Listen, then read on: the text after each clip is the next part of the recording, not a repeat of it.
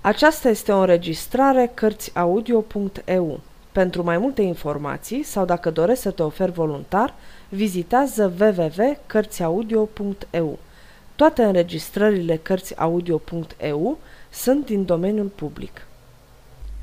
Mark Twain Prinț și cercetor Capitolul 18 Prințul în mijlocul vagabonzilor Ceata vagabonzilor își părăsi culcușul odată cu revărsatul zorilor și porni la drum. Deasupra lor, cerul era acoperit de nori, sub picioare, pământul alunecos, iar aerul înghețat. Veselia le pierise cu totul. Unii mergeau tăcuți și morocănoși, alții erau arțăgoși și căutau ceartă. Niciunul nu era pornit pe vorbă și pe toții sâcâia setea. Zbârlitul îl lăsă pe Jack pe seama lui Hugo, dându-i câteva îndrumări scurte și porunci lui John Kenty să se îndepărteze de el și să-l slăbească. Îi mai atrase luarea aminte lui Hugo să nu fie prea aspru cu băiatul. După un răstimp, vremea se mai îmblânzi și norii se împrăștiară puțin. Ceata nu mai dârdia și vagabozii prinseră curaj deveniră mai voioși și până la urmă se porniră să se încaiere și să-i ocărască pe drumeții pe care îi întâlneau în cale. Asta arăta că își veniseră în fire și prețuiau iar bucuriile vieții. Teama pe care o strâneau indivizii de teapa lor se vedea în faptul că toată lumea se dădea la o parte dinaintele și primea cu răbdare obrăznicile lor deșanțate, fără a cuteza să spună nici pâs. Șterpeleau rufe atârnate la uscat pe garduri, uneori chiar în văzul stăpânilor, care nu suflau o vorbă, ci păreau mai degrabă recunoscători că nu li s-au luat și ostrețele. Nu trecu mult și tăbărâră într-o mică gospodărie țărănească, unde se instalară ca la ei acasă, în vreme ce țăranul și cei ai casei, tremurând ca varga, își goleau cămara ca să le poată da un prânzișor. Le ciupeau de bărbie pe stăpâna casei și pe fiicele lor, chiar când primeau mâncarea din mâinile lor și făceau pe seama lor glume de ochiate, luându-le în tarbacă și râzând mânzește. Azvârleau cu oase și cu zarzavaturi în gospodar și în fiii lui, silindu-i să se fărească tot timpul și aplaudând zgomotos de câte ori o lovitură nimerea în plin. Ca să pună vârf la toate, mânjiră cu und pe cap pe una din fete, care se supărase din pricina acelor grosolănii. Drept rămas bun, îi amenințară că se întorc și dau foc la casă cu familie cu tot, dacă ajunge la urechile stăpânirii vreo plângere despre isprăvile lor. Pe la anamiez, după un marș lung și obositor, banda poposi în dărătul unui gar viu la marginea unui sat arătos. Hotărâre să se odihnească un ceas, apoi ceata se risipi care încotro ca să intre fiecare prin altă parte în sat și să-și arate hărnicia în meșteșugul lui. Jack fu trimis împreună cu Hugo. O bucată de vreme hoinărire de aici colo. Hugo pândea un prilej să facă vreo afacere mănoasă, dar ne găsind niciunul în cele din urmă zise. Nu zărez nimic de furat, e un uh, sălaș de calici, așa că o să cer șiv. Într-adevăr, păstrează-ți meșteșugul, ți se potrivește. Eu unul nu voi cerși. Nu vei cerși? exclamă Hugo, holbându-se mirat la rege. Și de când, mă rog, ți-ai îndrepta năravul? Ce vrei să spui? Ce vreau? Oare n-ai cerșit de la naștere pe ulițele Londrei? Eu? Ți-ai pierdut mințile? Nu risipi vorbe alese ca să-ți rămână pentru altă dată. Tai că tu zice că ai întins mâna. Se prea poate să fi mințit. Nu cumva ai îndrăzneala să spui că a mințit? Îl bajocări Hugo. Cel căruia îi spuneți voi tatăl meu? Da, a mințit. Hai de furtate, nu împinge prea departe jocul tău caragios de-a nebunul. Înțeleg că faci pe nebunul de șagă, nu mai ia seama să nu o pățești. De a spune aceste vorbe, ți-ar tăbăci pielea în lege. Cruță-ți osteneala, îi le voi spune eu însumi. Curajul tău îmi place, zău așa, dar nu ți l-au judecata. Ciomăgeri și bătăi zdrave ne găsește omul cu duiumul în viața asta, fără să și le mai caute culmânarea. Dar să lăsăm asta. Mi se pare că vine taică tu. Nu mă îndoiesc că știe să mintă. Nu șovăie o clipă să zic că minte, dar are prilejul, căci și cei mai sfiți dintre noi săvârșesc asemenea păcat.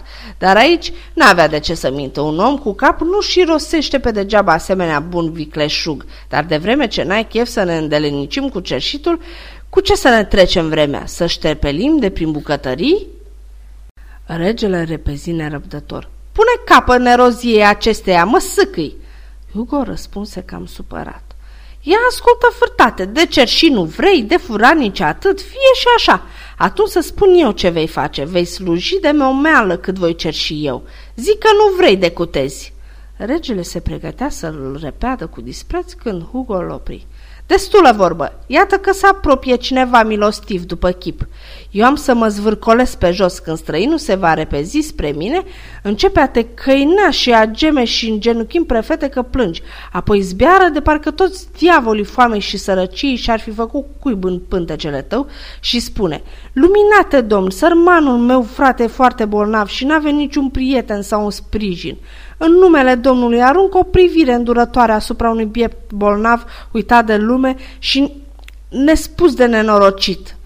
Miluiește cu un gologan din avuțiile domniei tale o făptură lovită de mâna Domnului și aflată în pragul pieririi și ia seama să o ții strună cu vaetele și să nu te potolești până nu-l ușurăm de gologan. Al te vei căi. Îndată, Hugo a început să geamă și să horcă, să-și dea ochii peste cap, să se clatine buimac și să tremure ca apucat, iar când drumețul ajunse chiar lângă el, se trânti la pământ cât era de lung înaintea lui, cu un țipă sfâșietor și început să se răsucească și să tăvălească în noroi de zicei că i-a sosit ceasul din urmă. Vai, Doamne, Doamne, strigă inimosul drumeț, vai, sărmane suflet, sărmane suflet, cum mai pătimești, stai să-ți vină în ajutor!" O, nobile și luminate, domn, ca pe un prins de sânge să te îndrăgească, domnul, dar o crudă suferință mă încearcă dacă pune cineva mâna pe mine când mă pălește astfel boala. Frate meu, de colo va spune înălțimii voastre ce aprigă durere mă sfâșie când mă cuprind aceste tulburări. Un gologan, bunele domn, un gologan să luăm o brumă de merinde, apoi lăsați-mă pradă necazurilor mele. Un gologan, ba trei vei căpăta făptură fără de noroc și omul, scotocindu-se în grabă prin buzunare, scoase bani. Iată-i, sărman flăcău, ia ți dau cu dragă inima, acum vină un coace, băiete, și ajută-mă să-l duc pe fratele tău până la casa de colo, unde nu sunt fratele lui, zise regele curmându-i vorba. Cum? Nu ești fratele lui? Vai mie, auziți-l, gem Hugo, scrâșnind din dinți pe ascuns. Se leapă de mine fratele lui bun când mă vede cu un picior în groapă.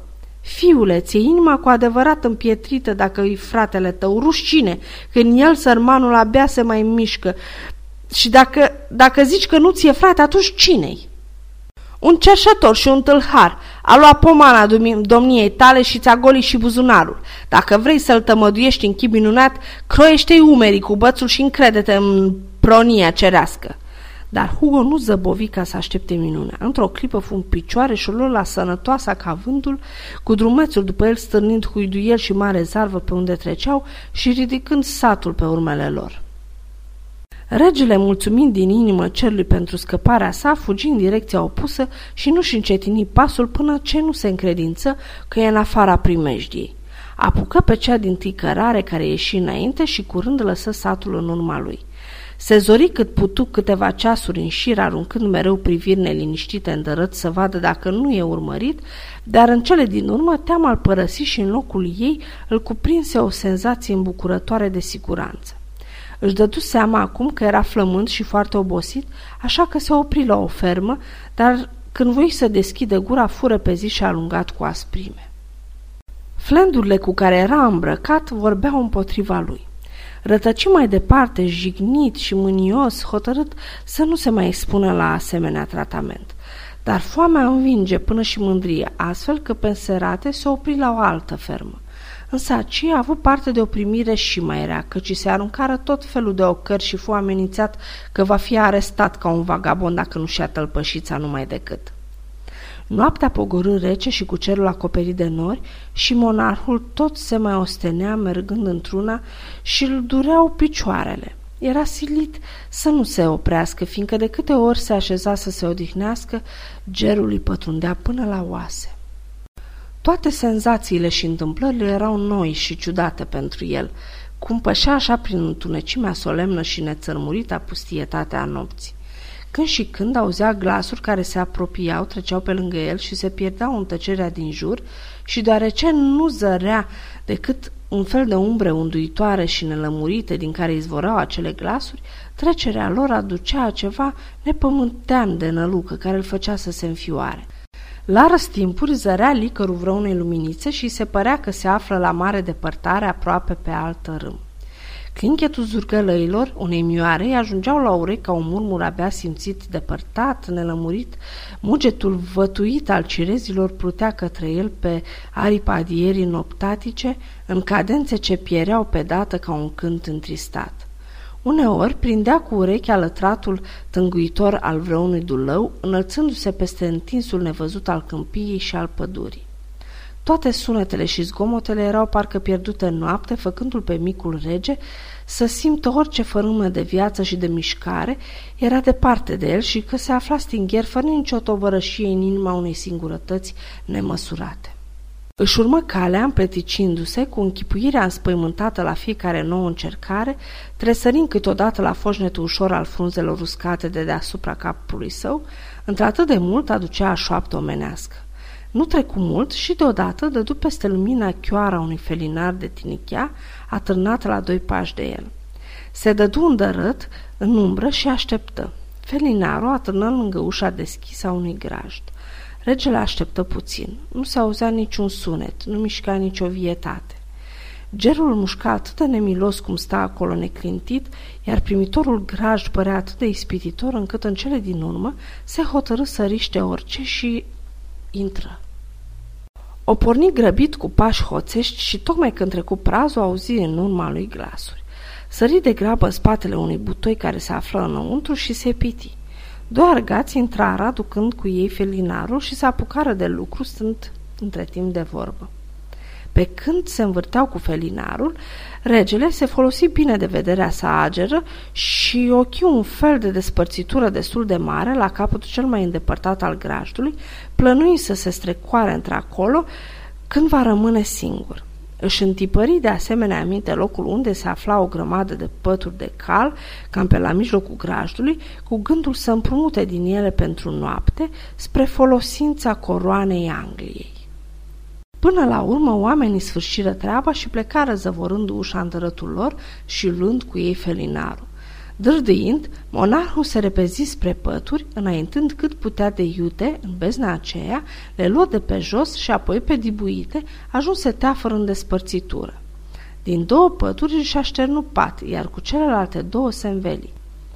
Acum era fericit ca un rege, deși păturile erau vechi, subțiri și nu prea călduroase, iar pe deasupra mai răbufnea din ele o duhoare înțepătoare de cal, atât de tare încât aproape te năbușea.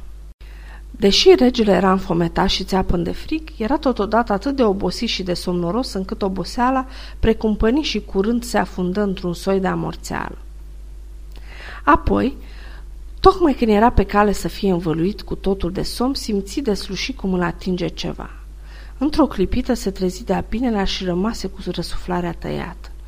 Fiorii de spaimă stârniți de atingerea aceea înghețată în beznă aproape că îi pironi bătaia inimii.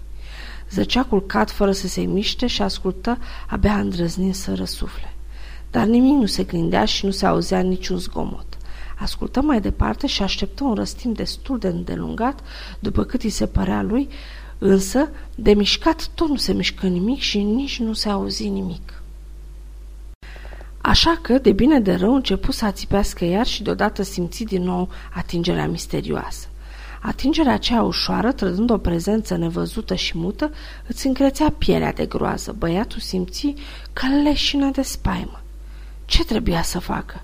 Asta era întrebarea, însă el nu știa ce răspuns să-i dea. Să părăsească adăpostul acela destul de plăcut și să fugă de misterul acela îngrozitor de nepătruns? Dar încotro să fugă. Nu putea ieși din graj, iar gândul de a se târâ orbește de acolo până acolo, prizonier, între cei patru pereți cu stafia aceea lunecând pe urmele lui, simțindu-i mereu atingerea molatică și sinistră pe obraz, ori pe păr, era de nesuferit. Era mai bine însă să rămână locului și să îndure toată noaptea moartea aceea însuflețită? Nu. Atunci ce rămânea de făcut? Vai, nu era decât o singură cale, știa bine. Trebuia să întindă mâna și să descopere ce-l atingea. Ușor de zis, dar trebuia să-ți încordezi puterile ca să încerci asemenea lucru. De trei ori întinse nițeluș mâna în întunericul fereal și o trase brusc în dărât cu înfiorare, nu fiindcă ar fi întâlnit ceva, ci fiindcă fusese sigur că era cât paci să dea de ceva. Dar a patra oară bâșbâi un pic mai departe și mâna atinse ușurel ceva moale și cald. Asta aproape că îl împietri de spaimă. Mintea era într-un hal fără de hal încât nu-și putu îngădui altceva decât că obiectul acela era cadavru cald încă al unei ființe care abia își dăduse duhul. Gândi că mai degrabă ar muri decât să-l mai atingă încă o dată. Însă se înșelă, fiindcă nu cunoștea puterea de neînfrânta a curiozității omenești. Nu trecu mult și mâna pâșbâie iar prin besnă tremurând, deși judecata și mintea se împotriveau, totuși pâșbâi mai departe. Întâlni un smoc de păr lung. Se cutremură, totuși dibui de-a lungul părului și dădu de ceva ce părea a fi o frânghie caldă. Dibui și de-a lungul frânghie și descoperi un vițeluș nevinovat, căci frânghia nu era de fel frânghie, ci coada vițelușului. Regele se rușină că trecuse prin toate spaimele și chinurile acelea dintr-o pricină atât de nesemnat.